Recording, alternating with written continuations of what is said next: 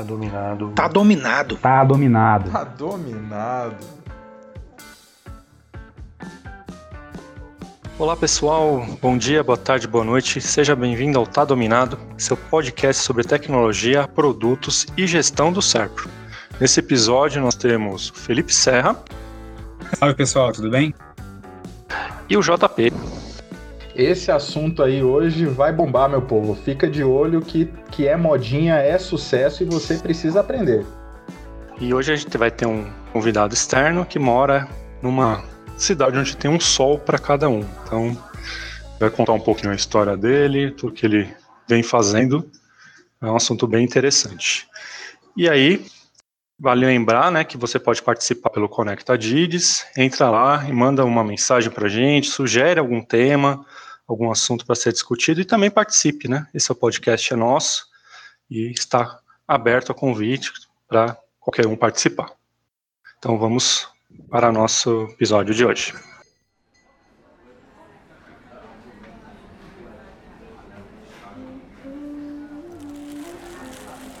Ei, quem é você na fila do pão? Bom, essa é aquela hora da gente conhecer o nosso convidado, a nossa convidada, essa pessoa que veio trazer tanto conhecimento aí pra gente, beleza? Então, a gente quer saber qual o seu nome, onde você mora ou trabalha e um fato curioso aí para nossa audiência. Show! E aí, pessoal, eu sou Robinson Castilho, eu sou Product Manager na Tech Synapse, mas eu também já trabalhei aí como engenheiro de software, Product Owner, gerente de projetos, já fiz um monte de coisa. Eu moro em Campo Grande, no Mato Grosso do Sul, onde tem um sol para cada cidadão. Uh, e um fato curioso sobre mim, eu já fui pintor de automóveis. Isso aí, pintor de automóveis. Apanhei do meu pai ali fazendo isso. essa é nova, essa é nova, essa aí eu não, não tinha visto aqui ainda não. que bom, novidades são sempre boas. É, eu gosto muito, além de ter sido pintor né, de automóveis, eu gosto muito de falar sobre gestão de produtos. Então, por isso até que eu estou muito lisonjeado, muito feliz. Obrigado aí pelo convite. E sempre que, sempre que é possível eu participo de eventos. Então, sou super orgulhoso. Sendo eu, eu palestrei no World Product Day, que é o, o evento aí de produtos da maior comunidade de produtos do mundo, né, do Mind the Product. Palestrei também no Agile Trends para online, né, no festival Agile Trends para mais de 1.300 pessoas. No Agile Brasil, que é de onde eu conheço aí o, o João, que é meu grande amigo, é, lá em BH, né, eu palestrei, e também em outros eventos mais, como o Product Tank aqui de Campo Grande. Eu tenho um canal no YouTube onde eu falo sobre gestão de produtos, né? É o canal Produteiro, e eu sou autor de um livro digital que é de como aumentar suas habilidades como Product Manager, que já passou a marca aí de 2.100 downloads, então estou super feliz aí com isso.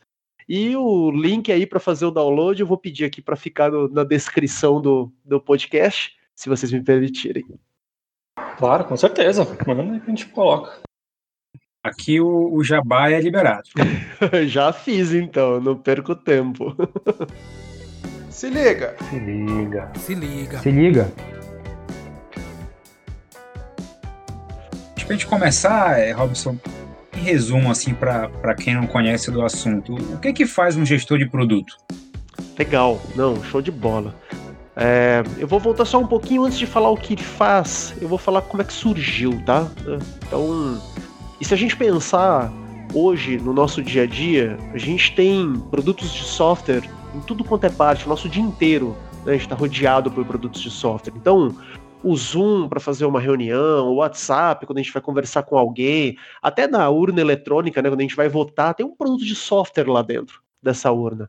E essa avalanche de produtos, ela não surgiu de agora, né? Isso vem, a indústria de software vem evoluindo a, a todo momento, né? Já faz um bom tempo. E e não só a indústria, né, mas também os times vêm evoluindo, os times de software vêm evoluindo. No início, quando eu comecei, é, os times de, de, de, de, software eram praticamente só de desenvolvedores, né, as pessoas aí que fazem o software em si. Mas aí, com o tempo, esses times começaram a se tornar mais multidisciplinares, né? Então começou a ter aí alguém é, preocupado com qualidade, né, para garantir que o produto chegue redondo, que não tenha bugs, é, e também com o tempo começou a ter mais pessoas preocupadas com a usabilidade, né? Garantir que o usuário tenha uma boa experiência, consiga entender é, como funciona o produto, como tirar o máximo daquele produto. É, com a popularização da internet, né? Então surgiram as pessoas muito ligadas à infraestrutura, os sysadmins da vida, mas tudo isso ainda não, não foi suficiente, porque por mais que os times passaram a ser multidisciplinares, é, muitos produtos ainda fracassavam, e ainda fracassam até hoje, né? E, e, o grande problema, né, o grande motivo desses produtos fracassarem é porque eles não resolviam um problema de negócio que os clientes estavam dispostos a pagar. E aqui tem um, um, um, um ponto importante, tá? Que é assim: criar um produto que resolve algum problema não é difícil. O mais difícil é você criar um produto que as pessoas estejam sejam capazes, é, tenham interesse, né, estejam dispostas a pagar por ele. E foi daí que surgiu a gestão de produtos. Foi para é, preencher essa lacuna, né, de garantir que o software ele vai atender as necessidades do usuário, né, do cliente, mas também o objetivo da empresa, que muitas vezes é obter lucro, né? É, mas não, não necessariamente só isso, né? E o profissional que está por trás disso, né, o profissional que, que vai tentar garantir, pegar aí os interesses da empresa e juntar isso com os interesses do, dos usuários, é o Product Manager, é o gestor de produto. Então ele é responsável aí por todos os aspectos do produto, né? Então todas as etapas do ciclo de vida, antes do produto nascer, antes do produto ser construído, né? Ele, o product manager já tem que se preocupar e ele vai ficar se preocupando, ele vai gerenciar esse ciclo de vida até quando esse produto for retirado do mercado ou por, por estar obsoleto ou por ser substituído por algum outro, né? Então, óbvio que ele não faz isso sozinho, né? Se por acaso tem alguma questão jurídica, vai, ele, vai, ele vai conversar com o advogado, vai conversar com o responsável, mesma coisa a parte financeira, a infraestrutura, né? Ele não faz tudo sozinho, mas ele é aí o, o que faz é, garante que tudo isso funcione muito bem, né? Então isso, isso, isso é o que é, né? Da, da, da onde surgiu, né? E o, e o, que faz, né? O que faz aí o gestor de produtos?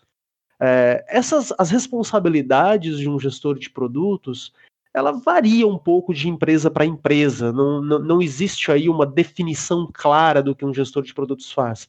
Mas tem algumas responsabilidades, né? Que são muito comuns uma delas é a gestão do roadmap, né, que é organizar a lista daquilo que precisa ser feito, em que ordem, com que objetivo, né? É, outra coisa é descrever o que precisa ser feito, né? Muitas vezes usando histórias de usuário, que é muito comum de ser utilizado aqui na nossa área. É, Outra, outra responsabilidade, né, outra, a, outra responsabilidade muito comum de um product manager é o de análise de dados, é praticamente vital, né, para ele conseguir entender aí tendências, algum ponto de atenção, é, oportunidades de melhoria, né, um product manager, né, um gestor de produtos, ele precisa gostar e desejar fazer análise de dados.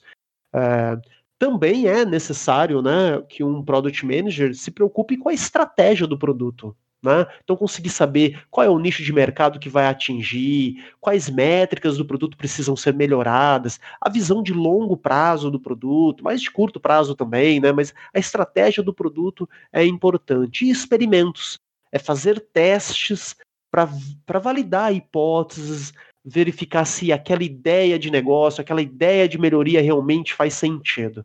Essas acho que seriam aí as principais, Felipe, né? É, as principais responsabilidades, aquilo que o Product Manager mais faz, né, que o gestor de produtos mais, mais faz. Então, assim, basicamente, quando nasce uma ideia, você já teria um, um gestor de produto para fazer o, vamos dizer, a curadoria dessa ideia até virar um produto e até que esse produto morra, se, ou se reinvente em um outro produto, mais ou menos isso. Exatamente, Daniel. E pode ser até antes, tá? Antes mesmo de escolher a ideia. É, você pode pensar no gestor de produtos participando, inclusive, no brainstorm para poder gerar ideias de negócio. Né? Você está dentro de uma indústria, né? Você está dentro de uma indústria, você pode falar assim, cara, a gente quer construir um novo produto, vamos pensar em ideias, vamos começar a fazer um brainstorm, vamos separar ideias para depois a gente começar a trabalhar nelas. E um Product Manager pode estar desde esse, desde, desde esse momento zero, né? E até por isso que é, muitas vezes as pessoas usam, né? Tem, tem, um termo que algumas pessoas não usam, não gostam, né? Mas que fala assim, ah, que o, o Product Manager é o, é o CEO do produto, né? É, tem muita gente que não gosta desse termo e eu entendo, né? Porque esse ter, o, o Product Manager, né? O gestor de produtos aí, ele, ele, não, ele não é chefe de ninguém, mas tem muitas características que ele tem que desenvolver, tem muitas capacidades que ele precisa desenvolver, é, muitas ações que são comuns de um CEO, de um fundador de empresa, né? Então, desde essa de é, começar a é, ajudar a definir as ideias, depois passar essas ideias para frente, para validar as ideias, e aí sim começar a construir um produto, né? É, e levar ele até o fim. Então, então, é mais ou menos isso, viu, Daniel? Eu gostei muito dessas definições, eu achei que são, foram bem esclarecedoras, tanto histórico quanto um pouco do que faz hoje, apesar de não ser uma coisa taxativa, né? Foi, foi bem claro para mim o que, que ele tem feito. Agora eu fiquei com uma dúvida, Robson.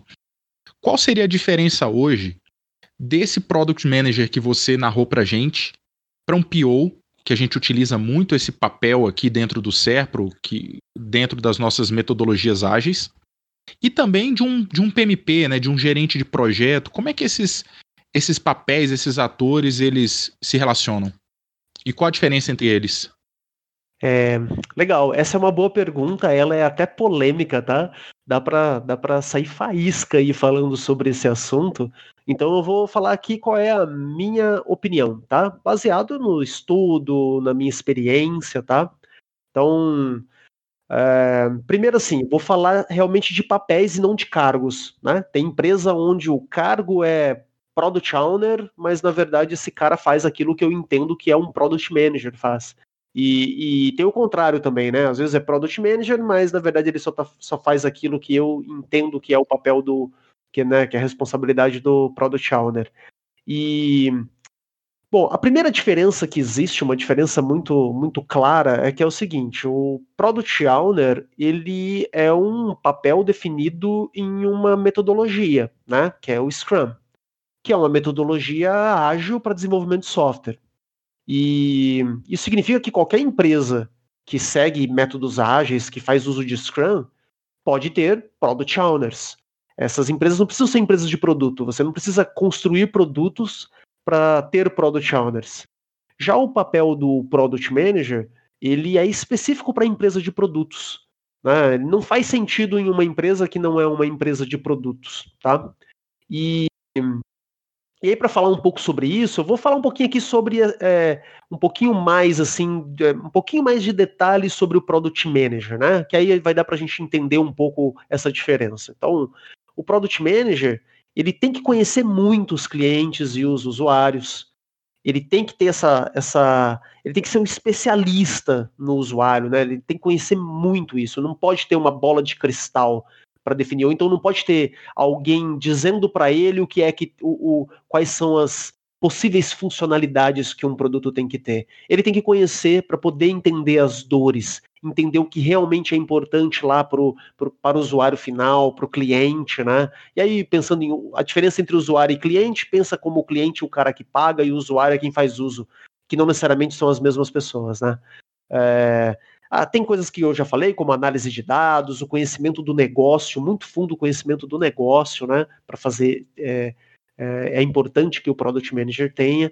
E conhecimento também sobre a indústria onde ele está inserido, né? Ele precisa conhecer isso, os concorrentes, é, o qual é o comportamento do setor, as tendências de tecnologia, né?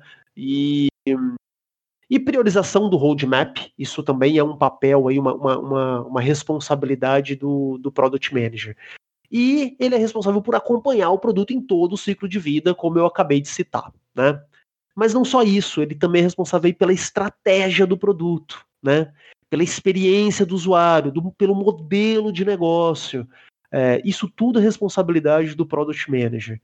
E quando a gente fala do Product Owner, tem muita gente que pode falar assim, tá bom, cara, isso tudo é o que o Product Owner faz também, né? Bom, pelo que eu entendo do guia do Scrum, não é bem assim, né? No guia do Scrum ele fala assim, ah, o Product Owner é a pessoa responsável por gerenciar o backlog.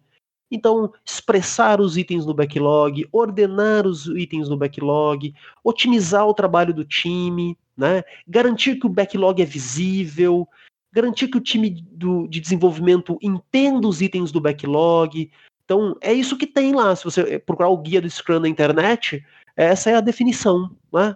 E veja que essas responsabilidades elas estão muito ligadas à descrição, priorização, otimização do trabalho do time e ela não está ligada à estratégia, uh, ao modelo de negócios. E essa, para mim, é a grande diferença né, entre o papel de um Product Owner e de um Product Manager. O Product Manager, é, o Product Owner, né, ele, ele faz um subconjunto das responsabilidades do Product Manager. O Product Manager precisa fazer mais coisas, que são principalmente a, a diferença é principalmente ligada aos itens associados à estratégia e ao modelo de negócios. Bom, e aí quando a gente fala de um project manager, né, de um gerente de projetos, o gerente de projetos, é, o, o, trabalho dele é manter, é, são três pilares que um, que um gerente de projetos tem que, tem que controlar, né, para ser aí um, um, super profissional, que é prazo, é, escopo e custo. Né? Essas são as três coisas que ele se preocupa. Se ele conseguir manter essas três coisas em ordem, ele é considerado um super profissional. E veja que aí a gente não está falando de, é, de o que é mais importante, nem, nem não necessariamente está falando nem de priorização, né? Não é, o, não é necessariamente o project manager, o gerente de projetos, que define a priorização. Na maioria das vezes tem uma outra pessoa definindo a priorização. O que ele vai fazer é só garantir que, opa, o escopo está aumentando, o escopo está diminuindo. Opa, vai aumentar o escopo, vai aumentar custo. Então ele tenta equilibrar essas, esses três pontos, né? E se ele conseguir equilibrar, pronto, ele fez o trabalho dele. Né? Então ele não está está se preocupando com estratégia de produto, com modelo de negócio, necess, não necessariamente também está se preocupando com priorização, com o que é que vai ser priorizado. Ele está ali para garantir que a prioridade que foi definida seja executada que o escopo seja entregue dentro do prazo o prazo combinado, né? Então, quando você fala de uma fábrica de software que você contrata, diz o que você quer fazer, né? vou, vou, dar um exemplo aqui. Ah, é, imagina que o Lola Palusa quer, quer desenvolver um aplicativo e ele contrata uma empresa para desenvolver o aplicativo. Então eles vão chegar lá com as ideias do que eles querem para o aplicativo. E essa, essa fábrica de software, ela vai desenvolver isso conforme aquilo que o cliente quer. Então, o, o, o, gerente de projetos ele vai só garantir que alguém faça análise do, de requisito, descreva melhor as ideias do cliente, a estratégia do cliente, o modelo de negócio que o cliente definiu, e ele vai lá e executa aquilo e entrega no prazo combinado. Essa é a diferença para mim, tá? Entre os três. Muito legal, muito legal. Show.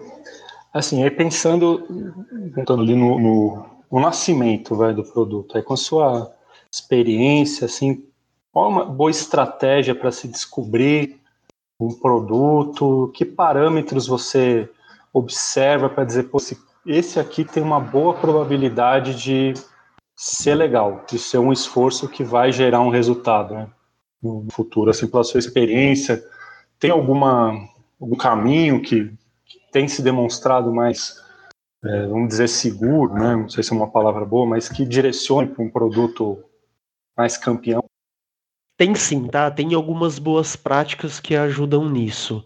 É... Como é que se construía produtos antigamente, né? Tinha-se uma ideia de negócio, e aí sentava-se, desenvolvia o um modelo de negócios, e aí depois fazia, até programava todo o produto, testava o produto, e aí colocava e né, lançava o produto.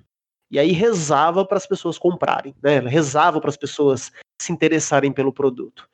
E isso é, é, é, é uma forma de conseguir fazer produto, só que normalmente, só que essa forma ela é cara, né? Porque até hoje ainda muitas startups morrem pelo problema que eu falei ali no início, que é não conseguem endereçar um problema que realmente as pessoas estão dispostas a pagar, né?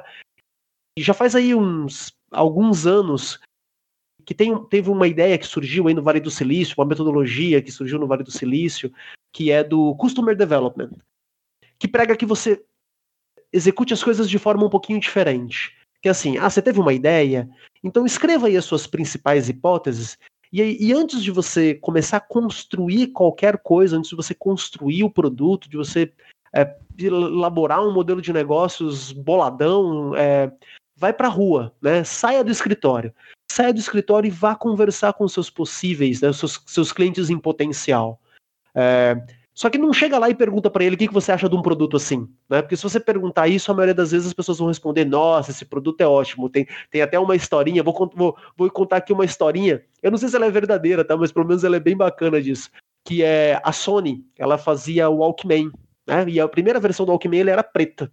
É, eu acho que ninguém aqui nasceu da época do Walkman, né? O Walkman é, é, é igual o Spotify, tá? Só que era da época que você colocava uma fita e ficava ouvindo, né? Era o que dava, né? Era o que tinha naquela época. E, e ele era preto. E aí eles pensaram na ideia de fazer um Walkman amarelo. E aí foram lá, fizeram o Walkman, chamaram grupos focais. O que, que você acha desse Walkman amarelo? Eles falaram, nossa, que lindo, pode, super esportivo, muito melhor do que aquele outro preto chato que eu tenho em casa. E aí, depois desse grupo focal, né, eles, tiveram uma ideia de colocar duas pilhas de Walkman, de preto e de amarelo, na saída, e as pessoas que participavam, né, aquele grupo que participava, quando ia sair, as pessoas podiam escolher se elas queriam o preto e o amarelo. E todo mundo pegava o preto.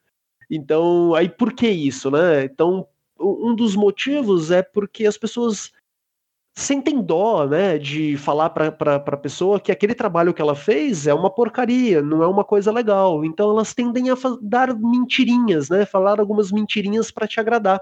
Ninguém quer frustrar alguém que está com uma ideia de negócio.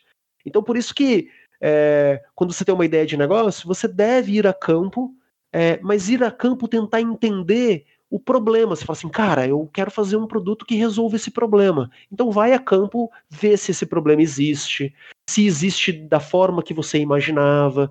E só depois de você, na maioria das vezes, quando você vai a campo e começa a perguntar sobre isso, você descobre que não é exatamente do jeito que você imaginava, que é um pouco diferente. Ou então você percebe que as pessoas têm o problema, mas elas não falam com entusiasmo sobre o problema, elas, elas, elas não estão preocupadas em resolver aquele problema. E isso já é um grande sinal de falar assim: opa, beleza, o problema existe. Mas as pessoas não estão tão interessadas em falar sobre, não estão tão interessadas em, em expor o problema, porque, né, é, porque é, entendem que tem alguém ali querendo resolver. Então, esses já são sinais de hum, esse problema talvez não vale a pena ser resolvido. Então, é, que, que isso significa, né? Vá a campo antes de começar a fazer o seu produto, é, entenda, lapide sua ideia, mude sua hipótese se por acaso você perceber que ela está errada. E aí, só depois que a sua ideia, que você perceber e falar assim, poxa, eu estou conversando com as pessoas e as pessoas estão me falando coisas muito parecidas. Como que é o problema, como é que ela resolve hoje, quanto que ela gasta para resolver, né? Tá, tá, muito parecido. Então, aí nesse momento você fala, agora eu vou começar a, a, a apresentar a minha ideia. Né, que agora eu vou começar a apresentar a minha ideia com a ideia de procurar um compromisso, né? Do tipo, olha, eu tô com essa ideia de negócio, de resolver esse problema dessa forma. É, você seria, você topa ser meu meu piloto, né, meu usuário inicial, você topa testar, você, você topa é, me dar feedback, eu te apresentar e me dar feedback, que aí, você, que aí é um passo além, né? Você começa a descobrir assim, pô, se o cara não, não, não, não se comprometer, né? Se, se, você perceber que a maioria não quer se comprometer em nem te dar feedback, nem testar, então isso é um outro sinal de que aquele produto não vai dar dinheiro, então não vai valer a pena. Isso, então, só depois que você tiver alguém assim, vai lá com um PPT mesmo, com uma apresentação, um Google Slides aí, qualquer coisa, presente. E se você perceber que as pessoas estão engajando, tem, tem interesse, aí sim você vai começar a construir um, um, o produto. Né? E construir, aí vem aí o, o, o, conceito que, que a maioria das pessoas conhecem lá de MVP, né? De construir um produto mínimo, um produto pequenininho que resolva o problema, né? Que resolva aí do início ao fim uma parte do problema, é, para que você possa colocar na mão do usuário, porque esse é um outro ponto importante. Então, além de você falar validar hipóteses antes de começar a construir, quando você começa a construir, você tem que tentar colocar na mão do usuário também o quanto antes. Porque é, é nessa hora que você vai descobrir se você está indo no caminho certo. E é muito melhor você descobrir se está indo no caminho certo logo no início. Então, gastar um pouco de dinheiro indo atrás dos possíveis clientes, gastar um pouco de dinheiro é, colhendo feedback desses caras, do que você gastar um monte de dinheiro construindo e depois descobrir que aquilo não serve para nada. Né? Então, é, essa, acho que essas, essas, essas são as boas práticas, tá? Eu pratico isso dentro da TechSynapse, onde eu trabalho, e sempre deu muito certo, tá? É, a gente descobre coisas assim interessantíssimas de tipo, nossa, como nós estávamos errados. Nós temos 15 anos no mercado automotivo, a gente tem contrato com, com, com a maioria, né, com muitas montadoras que, que trabalham dentro do Brasil, e todo dia, toda vez que a gente vai construir um produto, que a gente tem uma hipótese, a gente começa a conversar com os usuários, a gente acaba descobrindo que não é bem daquele jeito que a gente imaginava, não é, não é a, o problema e a solução e o que o cara quer para resolver o problema, não é exatamente aquilo que a gente pensou inicialmente. Gente, não diga que eu caí não, eu caí, eu fiquei falando isso sozinho. Opa, tá ouvindo aí? É, Não, eu, tô, eu, comecei a falar aqui também e tava no mudo. Ah, eu ia fazer uma pergunta, Robson. Você tava falando aí, faz todo sentido, né? Que a, você validar a sua ideia é, é mais barato, né? É mais barato fazer isso do que gastar meses e meses desenvolvendo produto que ninguém vai querer comprar, né? Perfeito. Mas do quanto isso é barato, assim, é, é, é, é existem alternativas baratas para quem está começando, por exemplo, de fazer pesquisa com o cliente, de validar uma ideia. Porque quando você fala assim, ah, não, tem que ir para a rua atrás de, e sim, conversar com as pessoas, para mim, assim, que sou um pouco leigo nesse assunto, já é um negócio, porra, deve ser caro isso aí. Deve ter um investimento aí para contratar uma empresa para fazer isso, porque tem que também, acho que, saber fazer as perguntas certas para as pessoas e tudo mais. É, quais são as alternativas que tem hoje para a pessoa que está começando e quer validar uma ideia? Felipe, tem, tem formas bem baratas de você fazer isso. Você não precisa. Nem, é, é até ruim você começar é, contratando uma empresa para fazer uma pesquisa, tá? Porque a melhor coisa é você, o gestor de, do, o gerente aí do produto, né? O product manager responsável pelo produto, ir ouvir, ou então o CEO, né, o, o, o fundador aí da empresa, se você é um startupeiro aí, está começando, a melhor coisa é que você vá ouvir o cliente. Né? Então, esse bate-papo tem que ser até o mais informal possível. O que, que, só, que, que só você tem que evitar? Não tem como, não tem pergunta, não, não tem fórmula mágica, tá? Mas vá sempre na cabeça pensando assim: eu tenho que, eu, eu não estou vendendo. Nesse momento eu quero aprender.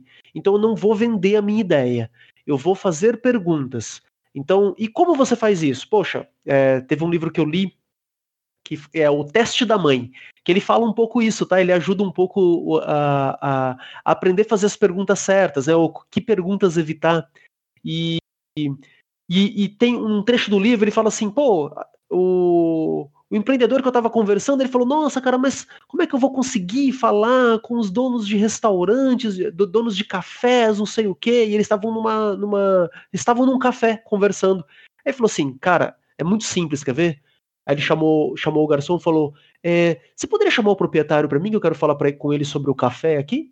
É, aí o, o, cara falou, claro, aí foi lá, chamou, aí veio o proprietário e falou, cara, olha, eu queria te falar que o café de vocês é excelente, muito bom, faz muito tempo que eu não tomo um café tão bom, é, poxa, vocês estão de parabéns, o cara ah, ficou feliz, né? Ele falou, deixa eu aproveitar e te fazer uma pergunta aqui, você tem, é, como é que funciona essa parte aqui? Ou seja, ele introduziu e começou a fazer perguntas sobre o problema de negócio que ele queria, que, que era alvo ali, né, de solução. Então veja que foi super informal, e, e você não, não tá fazendo um pitch, você não está vendendo, você está querendo aprender. Então, por isso que fazer uma pesquisa formal com uma empresa de pesquisa é até ruim. É, é melhor você ir perguntando, por quê? Porque se você contratar uma empresa, ela vai acabar montando um formulário, tentando pegar todos os pontos que você quer validar. Mas quando você começa a conversar, que você pode perceber assim, fala, caraca, tudo aquilo que eu estou pensando não tem nada a ver você está lá ao vivo e você é o idealizador, então você consegue começar a pensar em perguntas para entender melhor o problema é, de negócio ou outro problema de negócio. Você já percebeu de cara que aquele teu não pode, né, não dá certo, você consegue mergulhar e entender outro. Então, é, desse jeito, viu, Felipe? É, é, vai a campo, conversa, bate na porta. É, se você tiver alguém para apresentar, sempre ajuda, né? Você fala, poxa, eu quero fazer, quero fazer um produto aqui para a área automobilística. Então, pô, deixa eu falar ali com o Robson Castilho, porque eu sei que ele tem um monte de clientes disso. Quem sabe ele pode me apresentar algumas pessoas, né? Ou então, ou, ou, ou assim sempre é mais fácil, né? Mas se não for assim, vai nesse estilo aí do café, né? Vai lá, chama o cara e conversa. Robson, eu queria explorar mais esse ponto e a sua experiência, porque você falou que é, é, é barato e até fácil da gente validar essas coisas. Quando a gente conversou há um tempo atrás, quando eu fui pedir sua ajuda tal e algumas, algumas dicas para alguns desafios que eu estava desenvolvendo, você me deu dicas muito relevantes para outro cenário que às vezes a gente vive no mundo da tecnologia, que é quando aquela pessoa que te contrata, ou aquele PO, ou aquele representante, aquela pessoa que você tem contato, ela chega para você e fala assim: Eu sei tudo que precisa. Mas aí quando você começa a perguntar, essa pessoa não fez nenhuma pesquisa, ela não fez nenhuma validação, ela acha que sabe o problema e ainda fica entupindo o software de funcionalidades, botando pressão no time, dizendo eu quero mais isso, eu quero mais aquilo, eu tenho certeza que isso aqui vai bombar. E aí, cara, que remédio eu poderia usar num caso desse? João, esse, esse caso é um caso comum, tá? Isso acontece não só aí com stakeholders, mas com, com, acontece também quando você tem algum cliente que é mais corporativo, um cliente que, que tem um, uma força maior, né, em cima do produto. Então, isso não, não é incomum. Todo mundo, muita gente passa por isso dependendo do produto.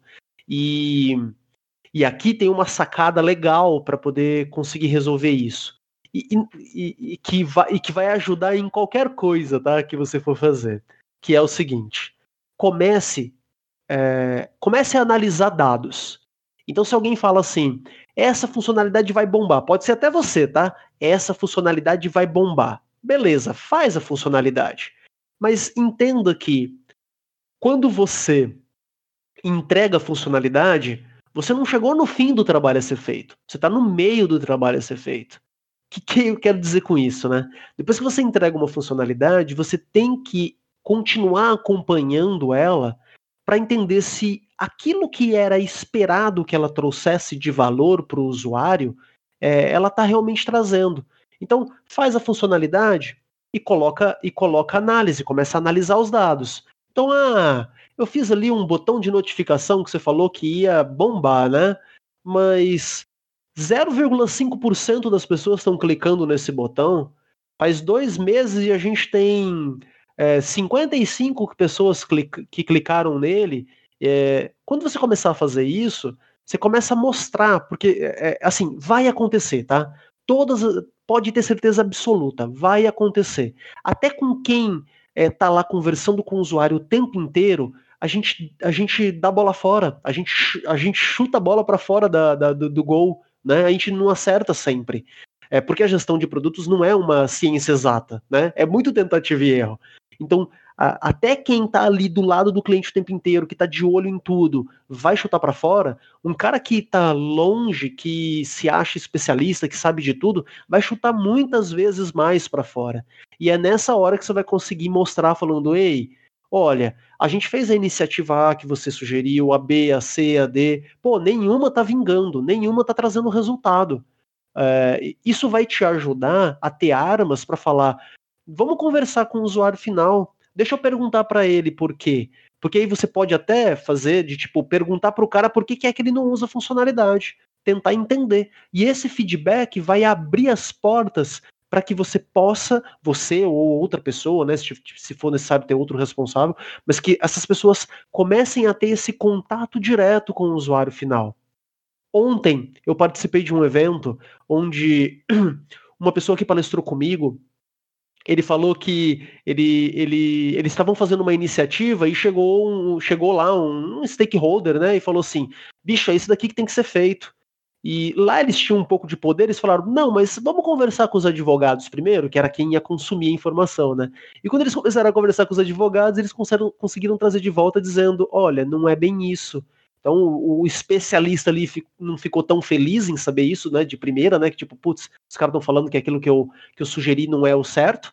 Uh, mas depois acabou ficando feliz porque o resultado final foi positivo. Então, se, se, se essa pessoa não te dá abertura Se a pessoa te dá abertura, vai lá e conversa com o usuário final. Se ela não dá abertura, fala, não é isso e acabou, faça. Faça, colha dados, que aí você vai começar a perceber, começar a mostrar que aquilo não está dando resultado. E aí, em relação a dados, bicho, não tem jeito, não tem, não tem como argumentar contra dados. Né? Você fala, ó, oh, você sugeriu isso, isso não está dando certo, olha aqui, ó, não era bem isso, não é bem isso que o usuário precisa.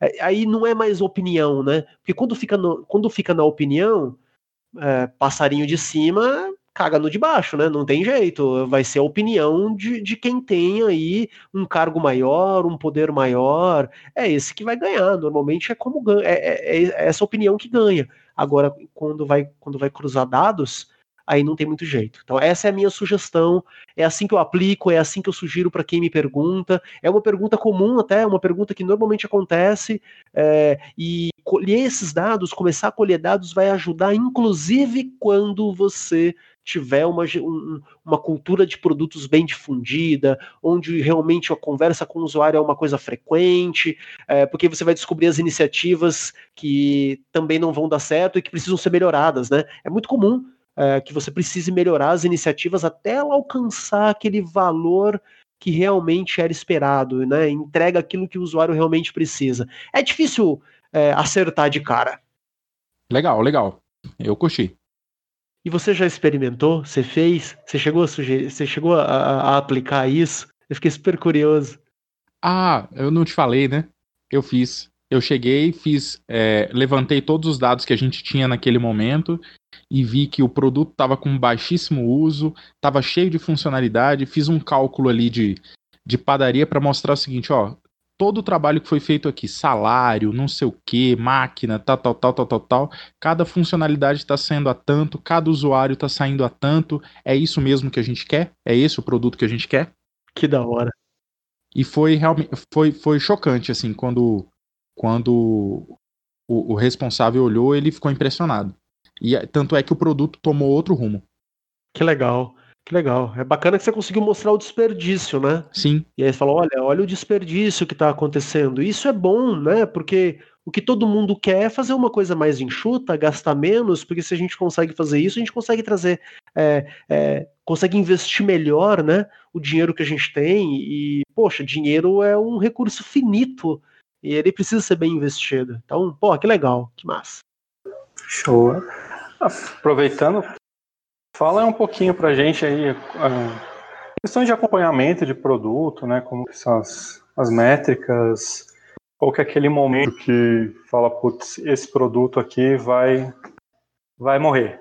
Né? Como é que como é que se acompanha e contar algum caos aí, alguma coisa legal aí pra gente ter uma visão prática da coisa.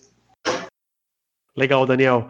Olha, métrica de produtos é, é até difícil de sugerir, porque daria para a gente ficar aqui umas duas horas só citando os nomes tá? Da, de métricas, porque tem muitas. Você pode pensar em métrica para aquisição de cliente, métrica relacionada à retenção, é, ao quanto de lucro está dando ou não, a, a, o, o, churn, né? O, o, quanto de cliente você está perdendo por mês, como é que está aí a, a satisfação, a, a, lealdade do cliente com o NPS. Então, olha, dá para ficar horas só falando de métricas.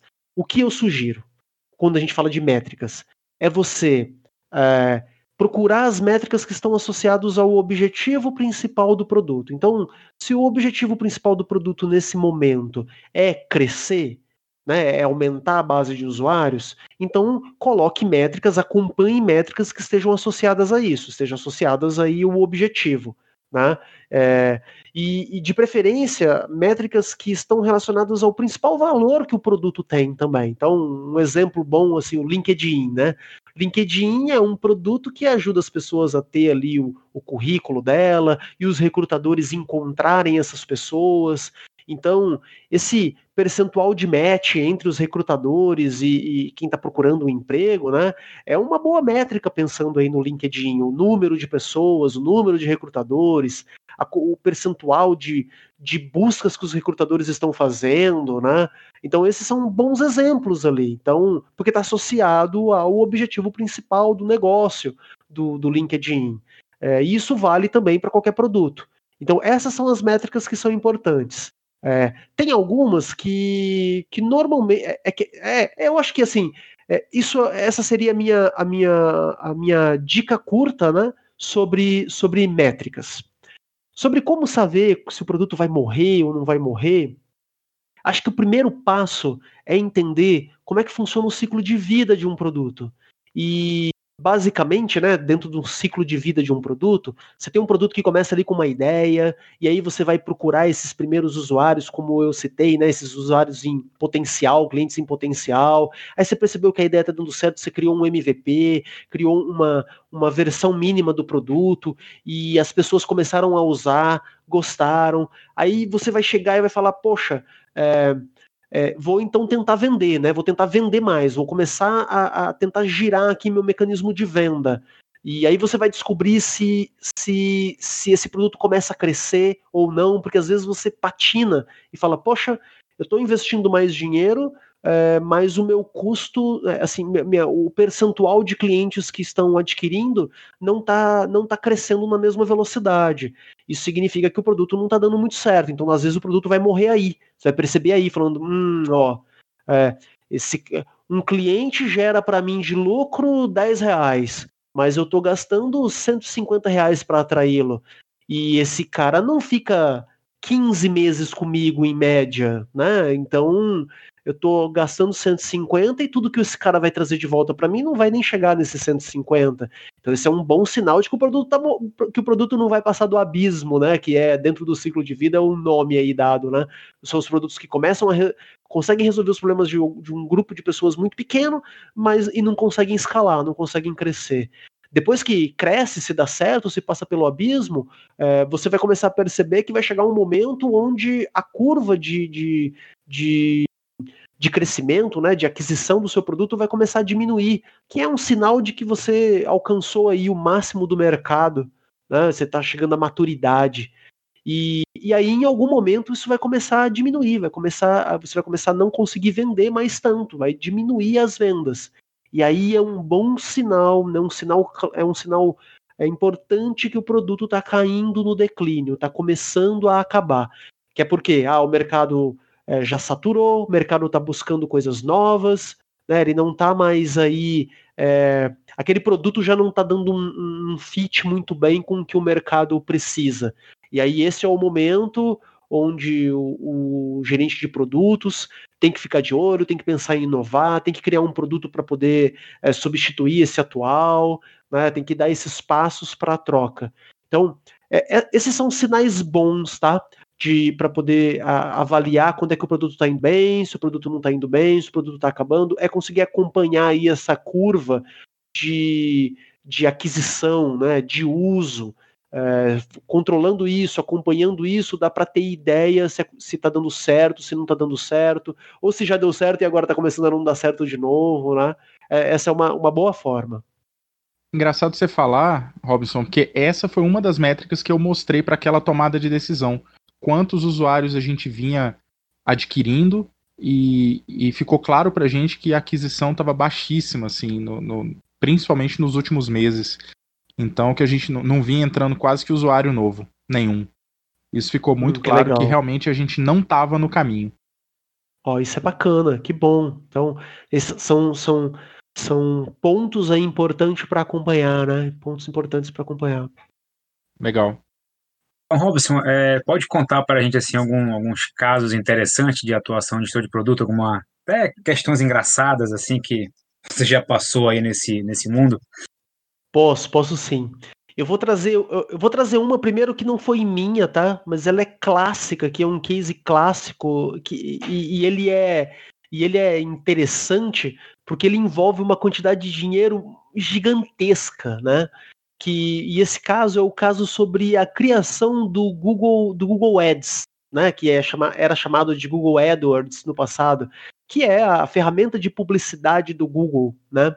E quando eles começaram com a ideia de, de, de criar o Google Ads, é, tinha muita resistência dentro do Google para que isso acontecesse, porque tinha uma equipe de vendas, né, que, que ia atrás das grandes corporações e vendia é, o anúncio que aparecia lá no topo das pesquisas do Google, é, e esses caras viam como algo ruim, um produto onde que fosse self-service, né? Que o cliente ia entrar e ia é, fazer sua própria publicidade, né? Sozinho, sem precisar da equipe de vendas. E, e, e o time de engenharia também não curtia a ideia, porque eles achavam ruim pensar que o, os usuários eles se esforçavam para trazer bons resultados de busca e, e, achavam ruim a ideia de ter misturado ali é, com, as, com, a, com, com, os resultados de buscas mais propagandas, né? Propagandas. Eles, eles achavam que aquilo não era legal. E aí foi graças à Product Manager da época que sentou, entendeu, teve muita empatia aí para poder é, é, compreender esse, essa, essa, esse bloqueio, né, essa resistência dessas áreas, é, é e usou muito disso para conseguir ultrapassar e criar um produto que hoje é responsável aí pelo faturamento né, gigante do Google. É, é, é o maior monopólio que o Google tem, né, né, que é essa de publicidade. E aí quais foram as sacadas? Né? Então, ok, a equipe de vendas vende é, vende para grandes corporações e coloca no topo. Então, lá no início, o Google Ads aparecia só na lateral.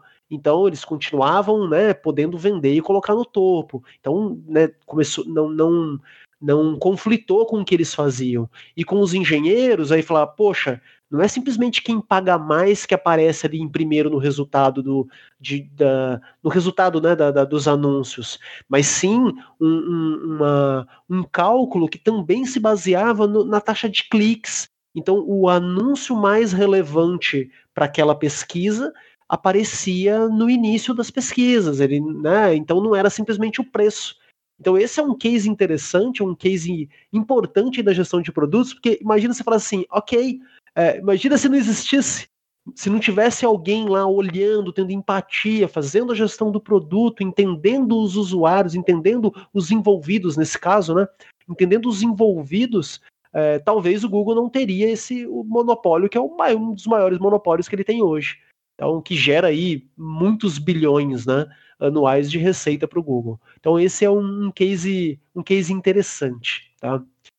Tem alguns cases meus é, que eu julgo interessante, que estão muito ligados a essa de não fazer aquilo que você ainda não, não, não validou, né? não, não assumir que as suas hipóteses estão certas. Então, Uh, algum tempo atrás eu, eh, nós, eu participei, né? Eu, eu fui o, o, gerente de produto de um, de um, novo produto que a gente queria. A gente queria trazer uma experiência melhor para o vendedor. A gente atua muito com montadoras e concessionárias de veículo, né? E dentro do ramo de venda de, de automóveis comerciais, que é caminhão, ônibus e van, é muito comum que o vendedor vá no cliente e não o cliente vá na loja. Né? Então, o cara vai lá em grandes transportadoras, vender lá né, é, frotas de ônibus, vá, vai em, grande, em grandes empresas que transportam pelo Brasil inteiro. A gente falou, poxa, a gente quer uma experiência melhor, a gente quer é, levar levar para o celular dele, né, ter, ter alguma forma de dele carregar o CRM dele enquanto ele estivesse via, viajando, enquanto ele estivesse nos clientes. E e quando a gente fez isso, a gente falou, uma, das primeiras coisas que a gente pensou, a gente falou assim, tem que funcionar offline. Se não funcionar offline, cara, ninguém vai usar. E o cara tem que conseguir fechar, fechar o acordo ali com o cliente para que o faturamento já comece, ele tem que conseguir fazer. Essas foram duas coisas que assim, era, era certeza. A gente falou, cara, sem isso não vai dar certo, não, não vai rolar. E aí, quando a gente começou a conversar com os clientes, entender, e aí eu fui na ideia, eu falei, cara, eu vou fazer um MVP. E aí, minha equipe de engenharia fala que o MVP, o online, é muito mais rápido de fazer do que o offline, porque não tem que se preocupar com cache de dados, com nada. Falei, beleza. Conversando com. Peguei algumas concessionárias malucas, né, que aceitaram a ideia, né, é, de começar do zero. Falei, olha, tem, tem, tem aqui é um, é um dava, dava medo de ver. A primeira versão que a gente entregou dava medo de tão, de tão simples que ela era é, e era só online.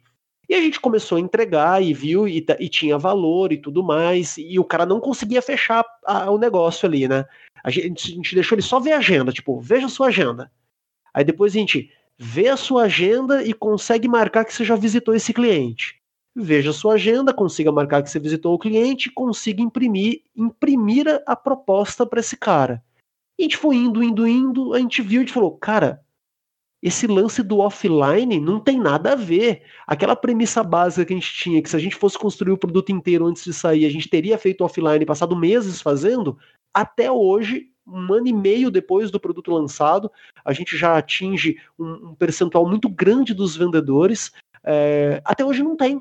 E, e, e, não é não é um pedido, não é uma dor. Não, os caras não vêm falando, meu Deus, eu queria usar e não consigo porque eu tô offline é super tranquilo. Mesma coisa de fechar o negócio. A de fechar o negócio foi, foi gritante, porque ninguém pedia, ninguém nunca pediu. Aí esses dias apareceu um doido falando: Ah, eu queria poder fazer isso daqui. Foi, nossa, o primeiro, um ano e meio depois. Então, esse é um case interessante aí, né? Sobre, olha, realmente você tem que estar tá ouvindo o seu usuário, não, não, não, não, não assuma suas premissas, não assuma aquilo que você não tem certeza. E se possível, bota na mão do usuário para ele começar a usar é, antes de ter a maioria das coisas, porque é só lá quando está na mão dele que você descobre de verdade o que é que resolve o problema dele. Esses são, são, são, são dois cases aí que eu acho que são bem legais, que mostram a importância da gestão de produtos, um que envolve bilhões, né? E o outro que não envolve tanto dinheiro, aqui da Tech Synapse, né, não envolve tanto dinheiro, mas envolve como realmente fazer desse jeito dar certo. Ah, show de bola. E assim, para aquelas pessoas que curtiram, gostaram, querem aprofundar, querem trabalhar né, como, como gestor de, de produto, o que, que você recomenda? Como é que qual é a trilha né, que você recomendaria para aquelas pessoas que não conhecem, que querem se aprofundar, querem trabalhar com isso, e para aquelas que já conhecem e querem se aprofundar, se especializar, né, crescer nesse assunto? Legal, Daniel. É, ó, nesses últimos anos eu venho aí estudando gestão de produtos, aplicando gestão de produtos e formando né, gestores de produto dentro da Tech Synapse. E eu já trabalhei com tudo quanto é tipo de gestor de produto. Então, tinha gente, teve gente que eu já trabalhei junto que não tinha nem ensino médio, tinha gente formada em engenharia ambiental, administrador de empresa, cientista da computação, é, é, recém-formado, que não tinha experiência nenhuma, né? É, então, eu já trabalhei com todo tipo de profissional. E eu pude perceber né, que o que diferencia quem vira um profissional extraordinário daqueles que não dão certo na carreira, que no máximo ficam aí medianos, né? E eu, hoje eu posso afirmar para você que não é formação acadêmica, não é experiência, isso não faz tanta diferença. O que faz mesmo alguém virar aí um produteiro extraordinário é, e se diferenciar no mercado é um conjunto de habilidades é, e uma ordem para estudar elas, né? uma ordem para desenvolvê-las. E, e, é legal que trabalhando com essas pessoas eu consegui identificar, né, é, como essas habilidades podem ser trabalhadas, né? E então existe um, um alicerce é, que você precisa é, primeiro aprender para alcançar excelência, né? O que ajuda você a alcançar excelência para você não ficar só como mediano. E é, esse alicerce ele é montado com habilidades de outras áreas. Então, é, uma delas é, é, é, é, a habilidade de empreender. Né? Então, um, um, gerente de produtos aí, ele é responsável por um produto. Então, tem que correr nas veias dele pitadas de empreendedorismo. Ele, ele não precisa ter tido uma empresa, montar uma empresa, nada disso. Mas tem que ter a chama, a vontade que todo empreendedor tem de fazer as coisas acontecerem, sabe? Isso é vital para ter sucesso. Eu, eu chamo isso de espírito de dono, tá? Então, que que é esse espírito de dono? É alguém que fica incomodado quando vê que alguma coisa não está dando certo, quando tem um problema é, que não está caminhando para a solução. É uma pessoa que está sempre alerta, que sugere é, soluções, mesmo que sejam imperfeitas, tá? Mas está ali sugerindo, pondo a mão na massa e que é, não se importa se o problema faz ou não faz parte da responsabilidade dela. Ela está ali para fazer a coisa acontecer, tá? E o contrário dessa pessoa que tem espírito de dono é o que eu chamo que vive no modo zumbi. Que a pessoa, a única, a única coisa que ela se preocupa é ter um argumento aí para a batata não ficar na mão dela, para a batata estar na mão de outra pessoa, tá? Então, vou até aqui citar um exemplo, tá? É, de um cara que, uma pessoa que tenha esse espírito empreendedor. Uma vez eu cheguei por um product manager, né, que trabalhava comigo, é, meu, meu liderado, e eu falei, é, É, e ele veio falar para mim falando assim, cara, olha, é o seguinte, é, o, o, cliente lá, ele não me retornou, eu, eu, posso ir lá visitar a loja porque eu quero entender melhor isso daqui. Eu falei, pô, legal. Ao invés da pessoa ficar parada, é, esperando um retorno, ela queria ir atrás, ela estava preocupada, ela estava querendo ver as coisas acontecerem. E então esse para mim é o espírito de dono, é estar tá sempre alerta. E já um outro exemplo aí do modo zumbi, teve uma vez um liderado que eu falei assim: e aí, você conversou lá com o cliente sobre essa questão X aqui, né? Sobre usuário? Ah, então, eu mostrei o produto para ele ele ficou aí de, de, de me falar, né? Quando é que a gente ia começar a usar. Eu falei, tá, mas quando é que você mostrou o produto para ele? Ah, faz, faz, faz três semanas. Tipo, caraca! Já faz tudo isso, passaram-se três semanas e você está aqui sentado esperando que o cara venha te dar um retorno. Isso para mim é o modo zumbi. Né? Então, essa característica, se você quer se diferenciar, você quer ser um, um, um product manager extraordinário, tem que correr nas veias essa pitada de empreendedorismo. Né? Então, é, isso é importante. Então, ao invés de começar, ah, vou começar a estudar Customer Discover, Product Discover, Market Fit, todas as palavras que a gente utiliza aqui, não. Você precisa primeiro criar um alicerce.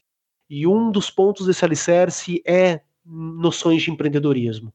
Outra habilidade que faz parte aí do alicerce que eu considero é, é, ter a capacidade de ser um, eu chamo de analista de problemas, tá? Ou um resolvedor de problemas. E eu não estou falando de um analista de negócios, eu estou falando de um analista de problemas. E eu vou explicar um pouco a diferença, tá? Então, imagina que você é um analista de negócio, um cliente chega e fala assim: olha, eu quero ter, eu quero uma exportação para Excel aqui na minha tela de clientes. O que um analista de negócios normalmente vai fazer? Ele vai lá, ele vai perguntar é, como é que ele quer essa extração, que campo que vai ter, como vai vir formatado, se vai ter alguma restrição de acesso, se vai ter, né, quais são as regras de performance, enfim, ele vai mapear detalhadamente aquilo que é aquilo que seria a extração perfeita para Excel naquela tela. Já o analista de problemas não. A primeira coisa que ele vai fazer, ele vai falar assim, tá, mas para que que você quer essa extração? Qual que é o propósito? Deixa eu entender o problema por trás dessa sua sugestão de funcionalidade, né? É isso que ele vai querer entender. Então, e aí imagina aqui nesse exemplo, né, que o cliente responde alguma coisa do tipo assim: "Ah, eu quero extrair os clientes para poder mandar para minha equipe de marketing, porque eles mandam aí um, um e-mail para o cliente que está fazendo aniversário." Falar, ah, então você quer extração porque você vai mandar para o seu time de marketing para que o teu time de marketing possa mandar um, um e-mail de, de aniversário para o cliente? É isso aí. E o time de marketing faz mais alguma coisa com essa extração? Não, é só para mandar um e-mail. Tá, então talvez uma melhor solução não é uma extração, né? Talvez a melhor solução é o sistema mandar um e-mail na data de aniversário do cliente. Então, isso para mim que é a diferença, tá? É, Enquanto o analista de negócio apenas descreveu maravilhosamente a extração, o que o analista de problemas foi, ele foi lá e entendeu qual era o problema para poder propor a melhor solução para aquilo que o cliente realmente precisava. Então, óbvio que nem todo analista de negócios vai resolver, vai, vai, vai se comportar do jeito que eu falei, mas ó, eu já trabalhei com muitos analistas de negócio e dá para contar nos dedos de uma mão os analistas de negócio que são realmente analistas de problema, que realmente procuram o problema para resolver o problema, ao invés de simplesmente descrever tudo aquilo que o cliente é, falou, né? É, então, esse é outro ponto que eu considero que também faz parte do alicerce da gestão de produtos. Se você quer ser extraordinário, você tem que entender isso, você tem que procurar ser um entendedor de problemas para ser um resolvedor de problemas, que é o analista de problemas. E por último, antes aí de aprender técnicas, no meu ponto de vista, outra, outro item que faz parte do, do alicerce, não é nem meu ponto de vista, eu diria na minha experiência, tá? É que todo gestor de produtos tem que conseguir se comunicar. Né? Ele tem que conseguir, não é falar pra caramba, mas ele tem que ser claro, objetivo, didático, tem que conseguir passar o recado, né? É, só depois de ter esse alicerce, de ter aí essas noções de empreendedorismo, ser um analista de problemas, ter aí um, um bom comunicador, é que você deve começar a estudar técnicas de gestão. E até na hora de estudar as técnicas de gestão, eu também é, percebi que existe uma ordem melhor. E essa ordem é a ordem de ter uma visão geral, depois entender aí o ciclo de vida, né? Como é que funciona o ciclo de vida de um produto, para só depois disso começar a mergulhar em cada um dos pontos do ciclo de vida, cada uma das técnicas, é, se, se, quando, quando a pessoa vai lá e aprende só as técnicas, é muito comum, e eu já vi várias vezes pessoas no LinkedIn me perguntando, dizendo assim: tá, mas como é que eu uso essa técnica? Para que, que eu uso essa técnica? Onde é que eu vou usar essa técnica? Quando a pessoa me fala isso, eu falo: tá aqui. Ela não tá aprendendo as coisas na ordem certa. Porque se ela aprendesse na ordem certa, se ela entendesse, se ela tivesse o alicerce que eu falei, se ela entendesse o ciclo de vida, e aí ela fosse entender as técnicas, aí sim ela ia conseguir perceber que ah, essa ferramenta eu uso nessa etapa. Essa ferramenta eu não uso aqui. Olha, dadas as características de onde eu estou, essa ferramenta realmente não vai funcionar. O que vai funcionar é essa daqui. Então é só nesse momento, tá? Então, bom, Dá para ficar mais umas cinco horas aqui falando isso, né? Detalhando cada um dos pontos, mas esse acho que é o recado principal aí, né? É, essa, essa, essa experiência que eu tenho, é assim que eu venho formando product managers. Eu, é, o momento jabá, né? Eu até, até, eu tenho até um curso, nesse momento não tem vagas abertas para o curso, tá? Eu não estou com o curso aberto nesse instante. É, mas eu vou deixar no link aqui o meu site, se por acaso, quando alguém assistir tiver o, o curso aberto, vai ter a, a possibilidade de, de participar. Eu ainda devo abrir uma turma esse ano. Mas é, eu venho treinando, venho ensinando product managers usando essas técnicas, usando esse alicerce, usando essa ordem, e isso vem ajudando bastante a criar pessoas, né, a, a colocar profissionais aí no mercado que consigam realmente ser extraordinários. Bom, Robson, foi muito legal, cara, ouvir tudo isso, toda essa sua experiência, todos esses pontos que você trouxe para a gente. Eu tenho certeza que os nossos product managers vão, vão aprender muito com, com esse episódio. E muito obrigado, cara, por participar aqui com a gente. E a gente espera ver você em breve aqui no Tá Dominado. Poxa, eu que agradeço o convite. Foi um prazer falar aí com feras como vocês. É, foi muito bom esse bate-papo. É, sempre que quiser me convidar, estou aqui, estou à disposição. A gente pode falar sobre temas mais específicos, né? Pegar alguma parte aí da gestão de produtos, algum ponto importante, alguma dor que vocês estão tendo sobre a área, né? É, sobre alguma parte da área e a gente bater papo. Então, fiquei muito feliz. Muito obrigado pelo convite. Ladies and gentlemen. Até hoje ainda muitas startups morrem pelo problema que eu falei ali no início, que é não conseguem endereçar um problema que realmente as pessoas estão dispostas a pagar. Quando você entrega funcionalidade, você não chegou no fim do trabalho a ser feito. Você está no meio do trabalho a ser feito. O que, que eu quero dizer com isso, né? Depois que você entrega uma funcionalidade, você tem que continuar acompanhando ela para entender se aquilo que era esperado que ela trouxesse de valor para o usuário é, ela está realmente trazendo. Então, faz a funcionalidade e coloca e coloca análise, começa a analisar os dados. Todo gestor de produtos tem que conseguir se comunicar. Né? Ele tem que conseguir, não é falar pra caramba, mas ele tem que ser claro, objetivo, didático, tem que conseguir passar o recado, né? É, só depois de ter esse alicerce, de ter aí essas noções de empreendedorismo, ser um analista de problemas, ter aí um, um bom comunicador, é que você deve começar a estudar técnicas de gestão. Agora que você conheceu um pouco mais sobre gestão de produto, sobre o papel do gestor de produto, você se inspirou com, o Robson que esteve aqui com a gente, só falta uma coisa: partir para ação. Então conta lá pra gente o seu caso no Conecta Dides, reconhece alguém que trabalha com você e obrigado pela sua companhia até aqui e até o próximo episódio.